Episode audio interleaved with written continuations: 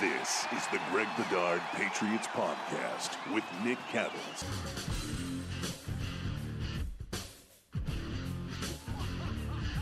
He's Greg. I'm Nick. It's the Greg Bedard Patriots podcast with Nick Cattles, and this episode is brought to you by our friends at FanDuel, the exclusive wagering partner of the CLNS Media Network. Sign up now at FanDuel.com slash Boston and claim your $200 bonus. Before we get into all the draft stuff, Greg, let's hit some headlines. First of all, you had a little bit of a health issue over the weekend. I did. I figured this would be the best place to address it, and you know, not into the to get into the nitty gritty or anything, but uh, a little bit of a s- scary situation during the Bruins game on Friday night. After the first period, I got up from the couch. I had just taken a drink of something, and I ha- I had the sensation that it went down the wrong pipe.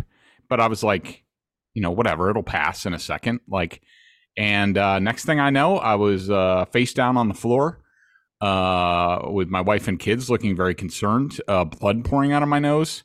Um, and uh, you know, long story short, uh, went through the whole thing, ambulance, couple different hospitals, things like that. But at the at the end of the day, after a couple of days in the hospital, which I wasn't crazy about, uh, at the end of the day, I checked out 100%. They checked everything, blood work, heart, uh, X-rays, everything. Um, and at the end of the day, the working theory is that I don't know if you've ever heard of this, Nick, uh, but they, they called it uh, a vasovagal response, which is basically, um, and, and, you get this a lot with people who um, see the sight of blood and they just faint. And um, basically, what happened is what was going on after I drank that, like my body didn't know how to process it, so it basically just shut down. Like the the heart, uh, my my blood pressure like dropped and I basically like fainted, passed out. Like, luckily, I didn't suffer any real damage. You should have seen my face a couple days ago because basically I had like a huge rug burn. Um, it was uh, I was even better looking uh, or worse looking than I normally am. Um, and uh, a little something with my neck, but nothing. Um, but the bottom line is nothing serious. I mean, it's taken me a little bit longer to get up to speed. So I will say, you know, and I apologize for everybody, and especially the BSJ members, you know, um, you know, I'm behind on draft stuff because a lot of the stuff I do, like starting this this weekend, I catch up on a bunch of stuff, and I just got set back. But luckily, we have Kevin Field, who uh, I will be talking like nitty gritty draft stuff uh, tonight for a pod tomorrow on draft day. So luckily, Kevin's been knocking it out of the park with draft coverage and a lot of the stuff that I would do. He knows what the Patriots are looking for. But look, bottom line is, there's nothing wrong with me. Um, unfortunately, for some of you, I'm not going anywhere anytime soon. In, in fact, my heart uh, is is doing really well, and uh, so everything checked out. It was just a weird sort of weird episode that uh, does did not signify that I have anything long term wrong with me. In fact, I'm extremely healthy. My goodness, my guy. Uh, yeah. I'm glad that all right. And now I I apologize for the email I sent to you yesterday because I feel it was terrible. No, no, time. it's no, no, no, it's fine. It's fine. I'm but you know, I, I was back I was back home on Sunday afternoon and I've been working and you know just getting back up to speed. Like sometimes with my you know with my neck, like sometimes I overdo it a little bit. Like last night was kind of rough. Uh, I just have to realize that my body's still recuperating a little bit. But no, no, no, it's all it's all good. And a lot of the stuff that you know you talked about, we'll talk about you know in in in due time. You know, as we sort of uh, formulate uh, you know what's next for BSJ and things like that. And we're hoping that you know Nick's a part of that and, and even more than he is now, certainly. So we'll you know we'll we'll deal with that in all due time, and it's all good. It's all good.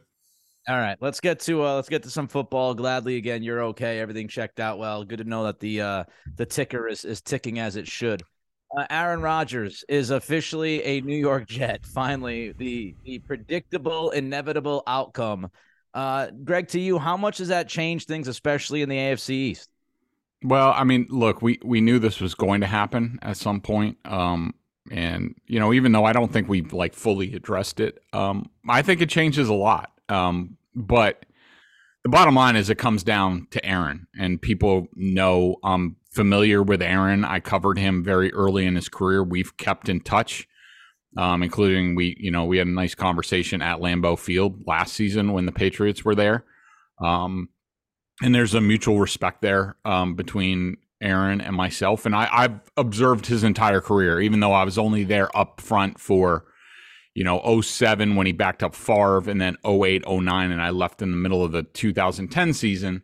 Um, I've still obviously watched the Packers a lot. You know, any team that you used to cover, you still keep a close eye on, and I've done that because there's still guys. Well, it's dwindling now. I think Mason Crosby's the only guy left on that team now that I covered when I was there. Uh, old man Mason. Uh, we we both have a lot more gray hair now. Um, so, but here's the bottom line with Aaron, and I've heard our friend Mike Felger talking about this, and he's right about this comes down to how much Rodgers cares. Um, and there's a lot of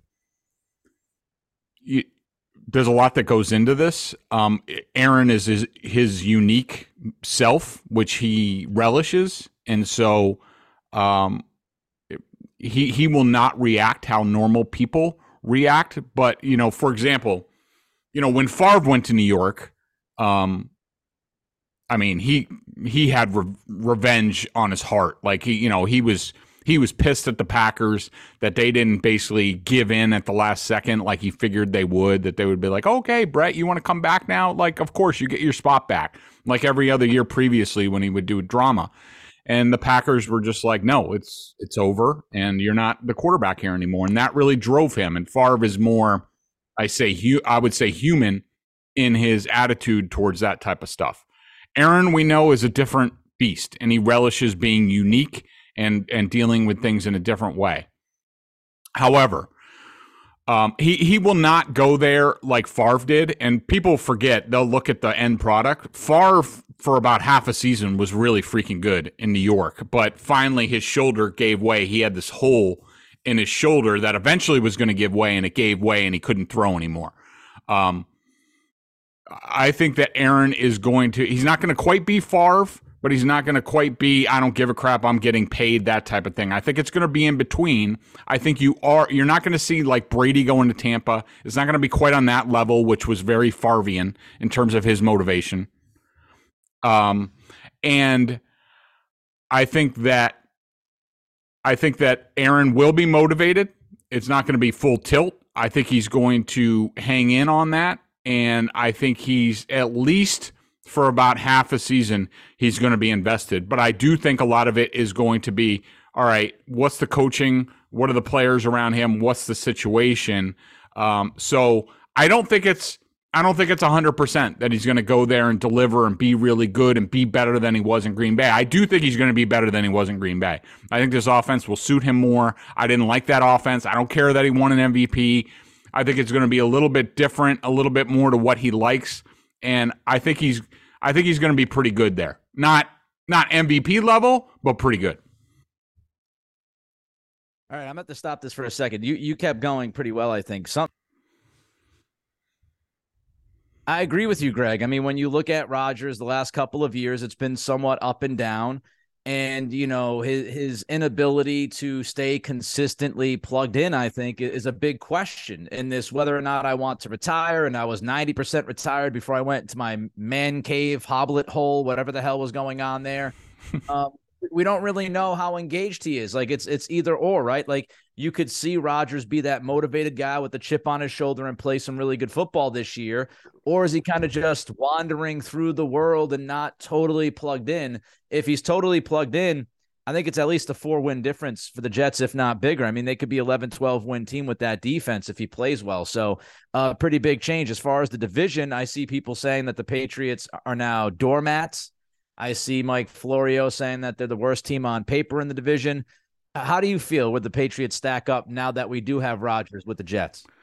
I would say right now with a you know just a snapshot, and of course we're going into the draft, and things might change a little bit with the draft. But you know, I think when you look at it, um, yeah, I mean, I do think the Patriots are the worst team in the division right now on paper. But uh, you, we all know that football's not played on paper, and a lot of things will change. And I do think things will change. You know, this is the way my quickie sort of handicapping of the AFC East right now. And we'll get into this more after the draft when we have rosters that are complete and stuff like that. And we'll do sort of, hey, this is where we see things right now. You know, going into the summer and then injuries will change things. Um, I will say that I, I think the Bills are a slight favorite in the division overall. I don't think they're as good as last year. I think we're getting a little bit into the Buffalo Bills of the 90s territory of them sort of doing the same thing every year and you just think, well, it's it's going to come it's going to come for them. They're going to break through, they're going to get that Super Bowl title. I mean, this team maybe I'm wrong. Have they even been I don't think have they been to an AFC championship game? I don't think they have. Um, I think they've come up short. Uh, I could be wrong on that. Um, but you know, they they've obviously come up short. The the Chiefs game a couple years ago was their best chance. Um, it's hard to keep going up that mountain. It's not easy. And I think they've lost some things this offseason. I do think that Sean McDermott taking over the defense is going to be a net win at the end of the day for them. Um, but I don't think they're clearing away. Like last year, I thought they were clearing away the best team in the division, and that ended up happening. Um, I think when you look at second place, I like the Jets now. I think they're the favorite to finish in second, but again, a slight favorite over both the Dolphins and the Patriots. I think that the Dolphins, with Tua's situation, they are one injury away from being in the tank again. Um, I think they have a better backup situation right now than they did a year ago with Teddy and, and Skylar. I think they'll, they'll they'll be a little bit better there with who's the guy? It's slipping my mind right now. Um, it's not Stidham. It's somebody else. But anyways, um, but I think it's I think between the Jets, the Dolphins, and the Patriots, it's all going to come down to the normal things, health, luck, things like that. I think the AFC East as a whole plays a tough schedule. I think the Patriots have a tough schedule on paper. Um, but I think you know, I, I don't know what to expect, uh, you know, outside the Bills. And like, you know, I just see them, I think all of them are sort of jumbled somewhat together. And there's certainly a yeah. pecking order. And I would go Bills, Jets, Dolphins, and then the Patriots. But I don't think they're all, I don't think the top and the bottom are all that far apart. I know people will say on paper the Patriots are, but, uh, you know, I think they'll be, like Bill said, will be competitive. And I think at the end of the day, that's what they're looking for. And then they, you get into coaching and matchups and things like that. And they think they can win the day. Will that still be the case? I think that's the big question about this team. Bills fans are pissed at you. 2020, they made the AFC championship game and lost to the Chiefs. Uh, so oh, sorry. It's okay. It's okay. I just want to clear that up. As far as how you feel about the division, I feel the same way, Greg. That was the COVID I, year. I, bla- I, I blacked out. So in my defense, I blacked it. We all did. We that's all Cam Newton year. Like I expunged that. So my bad. I was gonna say we we all blacked out in 2020. Yeah. But uh, you know, looking at the division, I I feel the same way as you do. You know, it's it's contextual, right? It's it's all relative.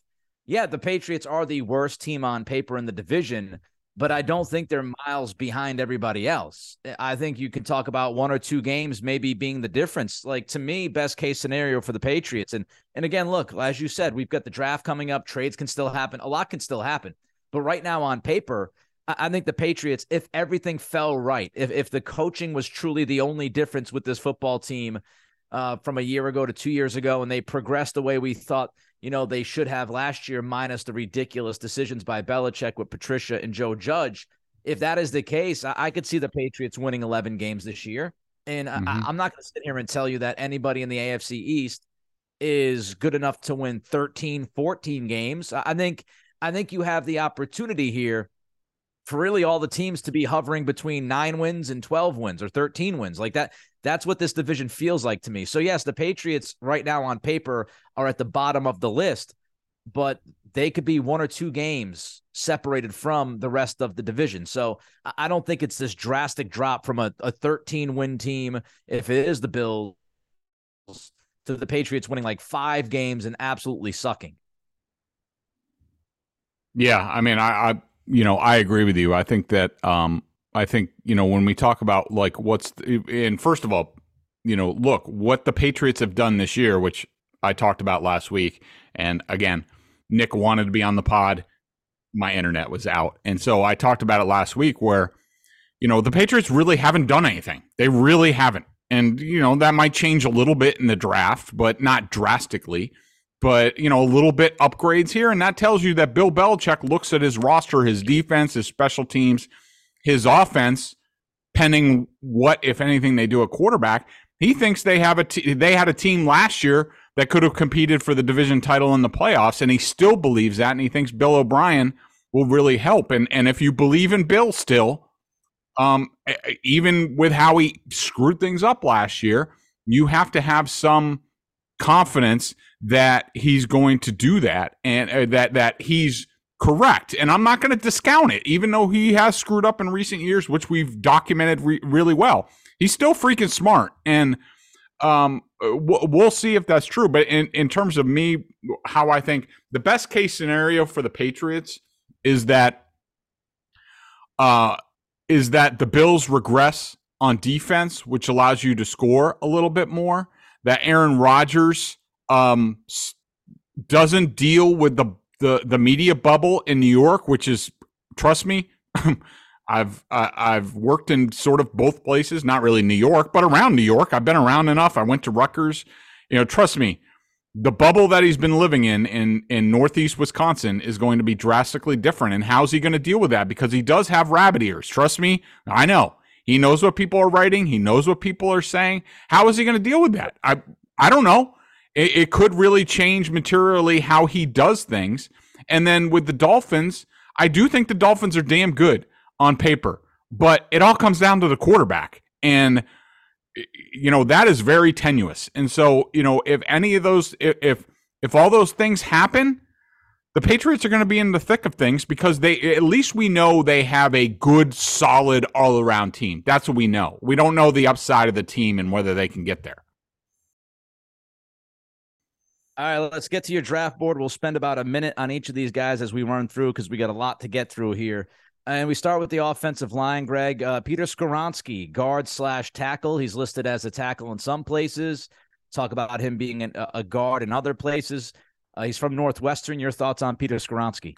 Yeah, so just to let people know, what we're going to talk about here is if the Patriots um, are at 14, what would be sort of your draft board in terms of if this player, right. this, you know, the proverbial we're at 14, best player available. Who's at the top of our board? And taking out people that we think are gone. Now, Skoronski could be gone. Um, he very well could be. He could be gone at the top 10. I could see him being a Raiders type pick for McDaniels and Ziegler at seven, just to give them, you know, a really solid double that is going to be there for 10 years and going to anchor wherever he fits, tackle or guard. But uh, the number one player on my board, if I got the 14 and I'm going best player available, is Skoronski from Northwestern. I just think, you know, he could play right tackle for the Patriots if, you know, he would fit in with their best five guys philosophy where it's like, all right, they come in and they say, all right, well, Skoronski's a freaking unbelievable guard, which a lot of people think. Then we're mo- moving Onwenu to tackle or something along those lines. I just think that if Skoronski is there at 14, the value that he presents I, I can't pass on that. He, he, I just can't. Not with the indecision. And he could even play left tackle. He did in college, but he would be the number one guy on my board uh, at 14. If you believe he's a tackle, fine. If you're at any, you know, at all concerned about the idea of him possibly being a guard and you have to slip him the guard eventually in the NFL, I'm out. You spent the first round pick on Strange last year. I don't want back to back first round picks used on offensive guards. So if if his projection is a tackle, cool. If he's a guard, I don't want him to be touched. Uh, next up on your list, Greg, Bijan Robinson from Texas, explosive running back. He's being talked about an awful lot leading up uh, to this draft tomorrow night because, of course, a lot of people are wondering if he's going to be picked in the first round. A lot of people wonder if he's going to be picked in the top 10. Yeah, I could see somebody coming up to get him, but um, again, and you could make the argument that yeah, that he would be the number one player on a lot of people's boards. I just think he's when when it comes to running backs and top half of the first round, first round in general, that guy better present something in the pass game. You know, like an Alvin Kamara, like a Christian McCaffrey. Um, and I think Robinson is that kind of guy. I think he's that good in the pass game that I think if he's on the board at 14 with the Patriots and say they can't trade out and they get stuck, I could see the Patriots taking Robinson. And now, look, you'll say, well, they have Rhamondre Stevenson. Okay. Um, we don't know what they have behind him, but also, you know, the way the Patriots gra- uh, draft, at 14, they need somebody that they know is a no doubt day one starter. That's sort of their grading system. I think that Robinson is that guy. I think that they would bring him in, they would see how it goes. And then if he is the guy and he's healthy and they think he's the guy that they they drafted him to be, then I think with Rhamondre Stevenson with two years left on his rookie deal, I think he becomes a trade chip. Now people will say, "Well, why don't you keep them?" Oh, I mean, you know, look, you can't have everything. And you know, if Robinson is the 14th overall pick, and you you had him graded seventh in the draft, like he's the guy. And you can play it by ear, but he would be the guy for me. I don't like drafting running backs in the first round, but I'm absolutely fine with drafting weapons in the first round. And to me, Bijan Robinson, it's all about how you are going to utilize him.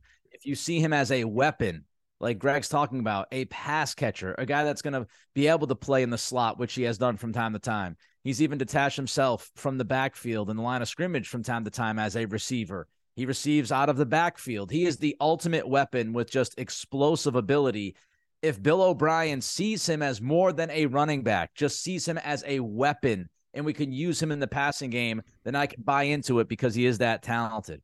Um, yep. Let's jump to uh, offensive tackle, Paris Johnson from the Ohio State University. Yeah, I just think Paris Johnson, um, he's incredible off the field. Like, great kid, great intangibles, loves football, all that stuff.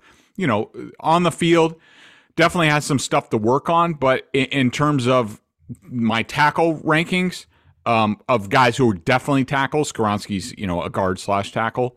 Paris Johnson's at the top of my list. He's got a chance. He's got a very good chance to be a franchise left tackle. He's at least a really good right tackle. Uh, so if he's there, uh, he's near the top of my list in terms of I'm, I'd be okay at 14 not trading out and taking Paris Johnson because all of a sudden you've you've you've solidified the future of your offensive line, especially the important tackle positions.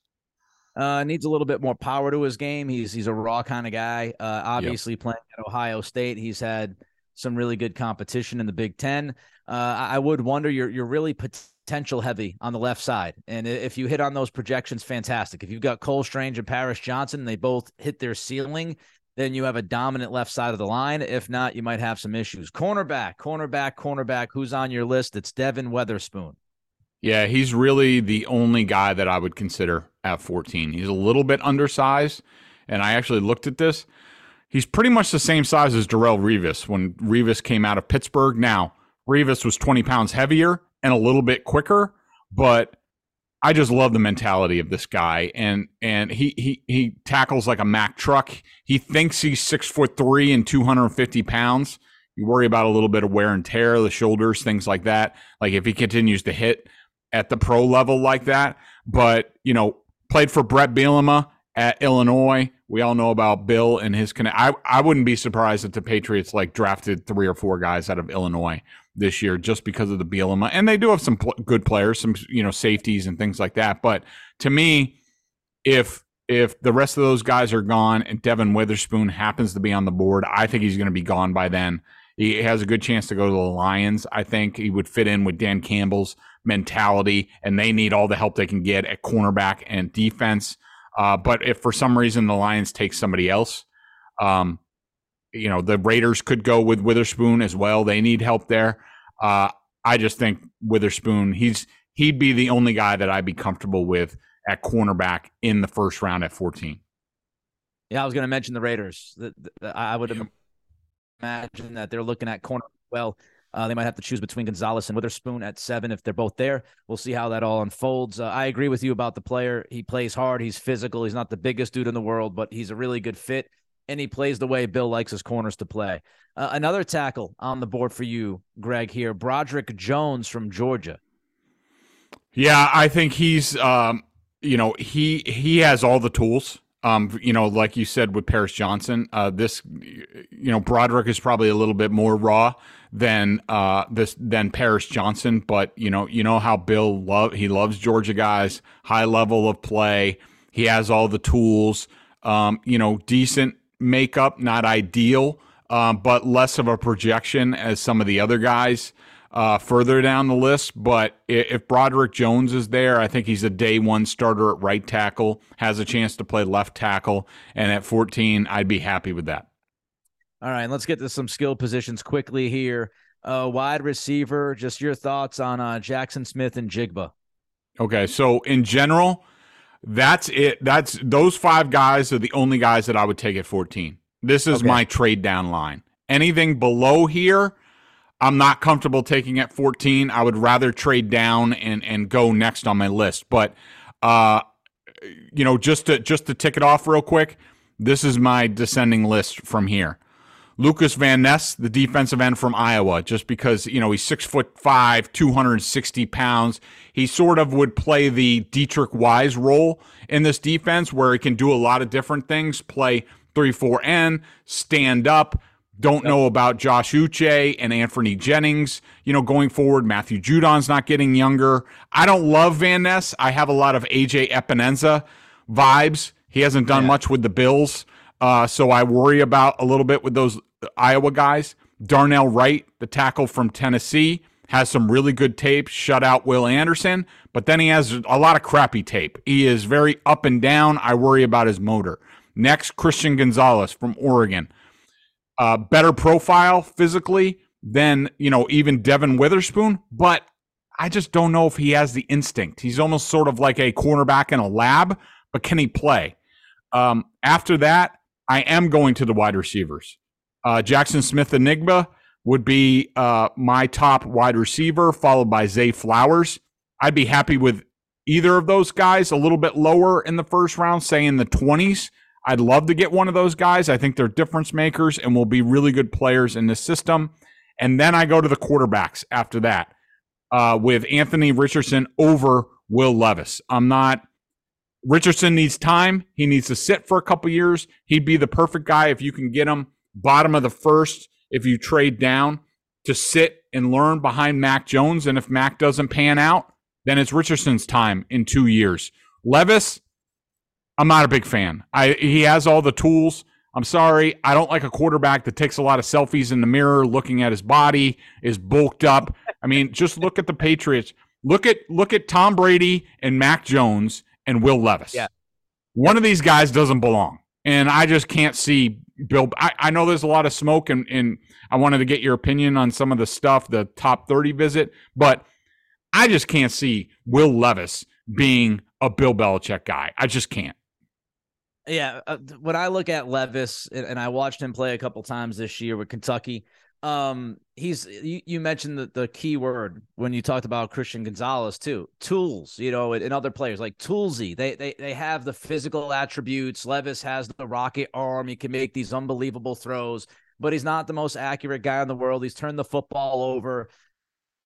Uh, you wonder about his approach at certain times, uh, how he approaches the game and all of that. He seems like outside looking in, he seems like the like anti-patriot, like a patriot quarterback. I, I just you mentioned it. You know, you look at Mac, you look at Brady, you look at guys that Bill loves, at least going into the draft. And, Even like Stidham, what, I mean Garoppolo, maybe you know, just because you know he's a good-looking guy, but I don't think he was bulked up. I mean, you know, look at Stidham, look at Hoyer. I mean, none of these guys are freaking on muscle and fitness. Levis is.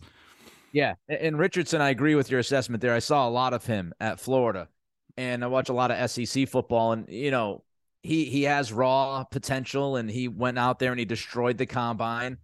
Um, I, I would I would be somewhat concerned about his level of play if you just threw him right into the situation, said you're starting quarterback QB one right now.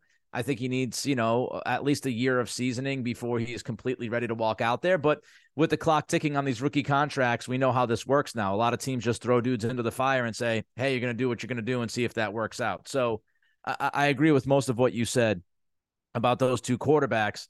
Um, as far as tight end, just want to throw a couple names into the mix because you know mm-hmm. it's a mm-hmm. position that people look at. Hunter Henry's contract situation. Gesicki has a one-year deal. Uh, I've seen a ton of Michael Mayer. I mean, I, I've seen Michael Mayer play uh, a hundred times with Notre Dame. I'm a Notre Dame fan, and Michael Mayer is is somebody to me. People say Hunter Henry kind of clone. I, I, could see that. I could see that comparison. He's a bigger guy. He's not this supreme athlete, but he's he's got you know, really good hands. He makes contested catches. He makes catches downfield. I've seen him make catches on the boundary. I've seen him make catches down the seam. He's a really good red zone target.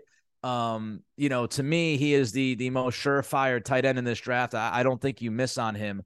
Um, I want to get your thoughts on, on him if you have any, if you've seen him, and, and also Dalton Kincaid, who a lot of people would uh, compare to Travis Kelce. Not to say he is Travis Kelce, but he's a movable tight end, more receiver than tight end than anything else. A very good athlete. Uh, would you be thinking about? Would you be entertaining the idea of drafting a tight end in the first round, Greg?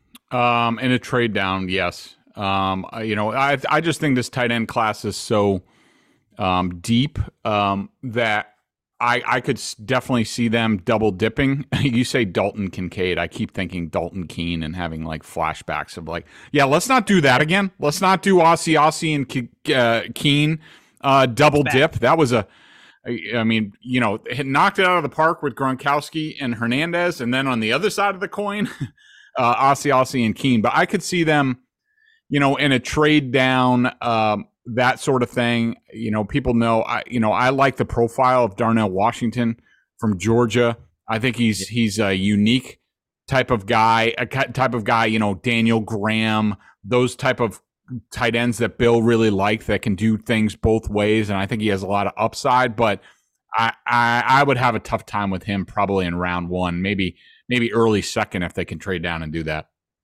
Darnell Washington, he's a unicorn, right? He's he's six foot seven, like two sixty five. He's athletic. He's a freak.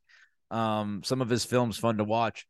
All right, so just before we get to the BSJ member question of the day, just want to run through a couple thoughts here. Um, to me, the needs cornerback. You're going into this with Jack Jones and Jonathan Jones. I think that's your number one need. I don't mm-hmm. want them to reach, but I think that's that's need number one. Offensive tackle. Uh, if you read a lot and you watch a lot on this draft, people will tell you that this is not the best tackle class. And, um, you know, because of the thin class and because of them having Anderson and Reiff now on the roster, I'm not so sold that they're going to go early with a tackle unless somebody yep. falls them that they think is can't miss. Um, and, and, also wide receiver and edge. I think edge is kind of a sneaky one. Uh, Uche's contract, Judon's contract in a couple of years. Um, would not be surprised if they if they go out there and get get an edge in this draft. Me, you know, when I look at this plan, to me, if if Witherspoon is there, if Paris Johnson is there, if uh, Jaxon Smith-Njigba is there, maybe Christian Gonzalez, I wouldn't have any issue drafting those guys at 14. If those guys are not there, I think this is such a a perfect draft. And I we've said this a lot, but I really think that this draft if you if you read about it, if you listen, if you watch, if you watched college football this year, this draft is there there's there's really not much difference once you get past the top like 7 or 8 guys. And so the question is how many quarterbacks are going to be drafted in the top 10?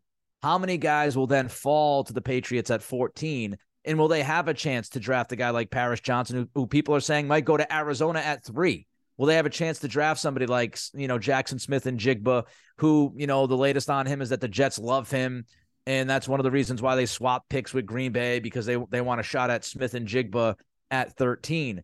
Will one of those guys fall? If one of those guys don't fall to the Pats at 14, I think it is the perfect year to slide down once, if not twice, mm-hmm. fall down to that 20 to 23 range, 24 range, draft a guy who is who is gonna you know be good for you and, and has a chance to start day one for you and accumulate some picks. And you know you can play around with those picks later greg. And if you need to trade up to in round two to draft a darnell washington or to draft a josh downs or to draft you know one of the offensive linemen that you might like i think that's kind of the perfect plan. You know wait to see if one of those guys drop to you. If not move down and then try to move up either back into the late first round or towards more the top of the second round. Yeah, I I I completely agree with you. I think I think the Patriots where they are, um, they just need you know good football players. They need to keep building on that level of young talent that they've seen to start to accumulate the last two drafts, and they just need to continue that and you know hit on cornerback and tight end are two of the positions that are really deep um, in this draft. Um, you know, I think you know even like you said, tackle's not great, but you know maybe an interior guy because um, Onwenu's going into, I think, a, a contract year himself. Uh, I, I, just think, you know, I think the sweet spot of this draft is from about 24 to like 100. And I, I'd be okay with the Patriots um, getting more picks there and going by their board. Totally agree. Totally agree. Shocker. We agree on something on this podcast. Um, let's get to the uh, BSJ member question of the day, Greg, if you got one. Yeah, oh, well, just in just in general, um, you know, a lot of people, I guess, will just address, you know, Matt Patricia ending up um, with the Eagles as a senior defensive assistant. Um, of course, I I th- I find it very ironic and somewhat comical that um, that he went to the team that his defensive game plan helped uh, give them their first Super Bowl title um, ever yeah. with that performance in in 52. Um, but you know, in general, look, I, I I do think this is probably a favor, um, probably more on the Kraft level because they uh they're they're close with Jeffrey Lurie, and yep. we heard about the way Robert talked about Matt Patricia and how he thought uh, he was he felt bad about what happened last year, and he was right to say that. Um, I, I, think that they found him a landing spot. I think it's good for Matt. I wish uh, I wish more people with the Patriots would do that. I wish they would come here, try to get a baseline of working with Bill, and then go someplace else and work because I think it would make them really well rounded and sort of you know open. Uh, you know, I think we've seen a lot of their weaknesses when they go other places is the perception and how they how they um, how they portray themselves to the players. And I think if they see how different coaches do things, like Bill's Bill's Bill's way is not the greatest way when it comes to all that stuff. It worked here for a while, but you know we know that there are reasons. So, you know, I uh, good for Matt that he's leaving. I hope this is good for his family. I know those transitions can be tough. I thought he was put in a terrible position this past year. He could have stepped up and said, "Bill, I this is no, this this is not a good idea for you or for me, and you know you need to do something else." He didn't do that, so part of this is is his fault. But uh, I'm glad that he's he's working someplace. It's a good organization, and I think he's going to learn a lot there, and it's going to make make him better going forward. What's fascinating about Patricia is, you know, the the two major beefs that Patriots fans will have about him is the the Super Bowl going against the Eagles, that game, and also what happened last year. And I just find it fascinating that Bill Belichick played a vital role in both of those things. If if Bill Belichick, uh, and I'm not saying he wasn't justified or because we don't, I don't know what actually really happened here, but if Malcolm Butler's playing in that Super Bowl, things might have changed. Bill's call to sit Butler, that's what happens. And then last year, Bill's call to put Patricia, you know, in charge of an offense when he was obviously not ready for that. So uh, a couple of Belichick decisions really, really strongly impacting Matt Patricia in, in, in an adverse way for Patriots fans. So uh, I, I, am going to uh, take the leave of absence here during the, the draft tomorrow, but Greg will be back with a, a uh, draft podcast, get into the nitty gritty with Kevin Field. Want to remind you that uh, the Greg Bedard Patriots podcast with Nick Cattles is brought to you by our friends at FanDuel, exclusive wagering partner of the CLNS Media Network. Sign up now at fanduel.com slash Boston and claim your $200 bonus. And then Greg and I, the plan right now is to be back on Friday to react. What in the hell did Bill Belichick do on Thursday night? What did the Patriots do in the first round? We'll react to it. All that coming up for you. Be good, be healthy, and be well.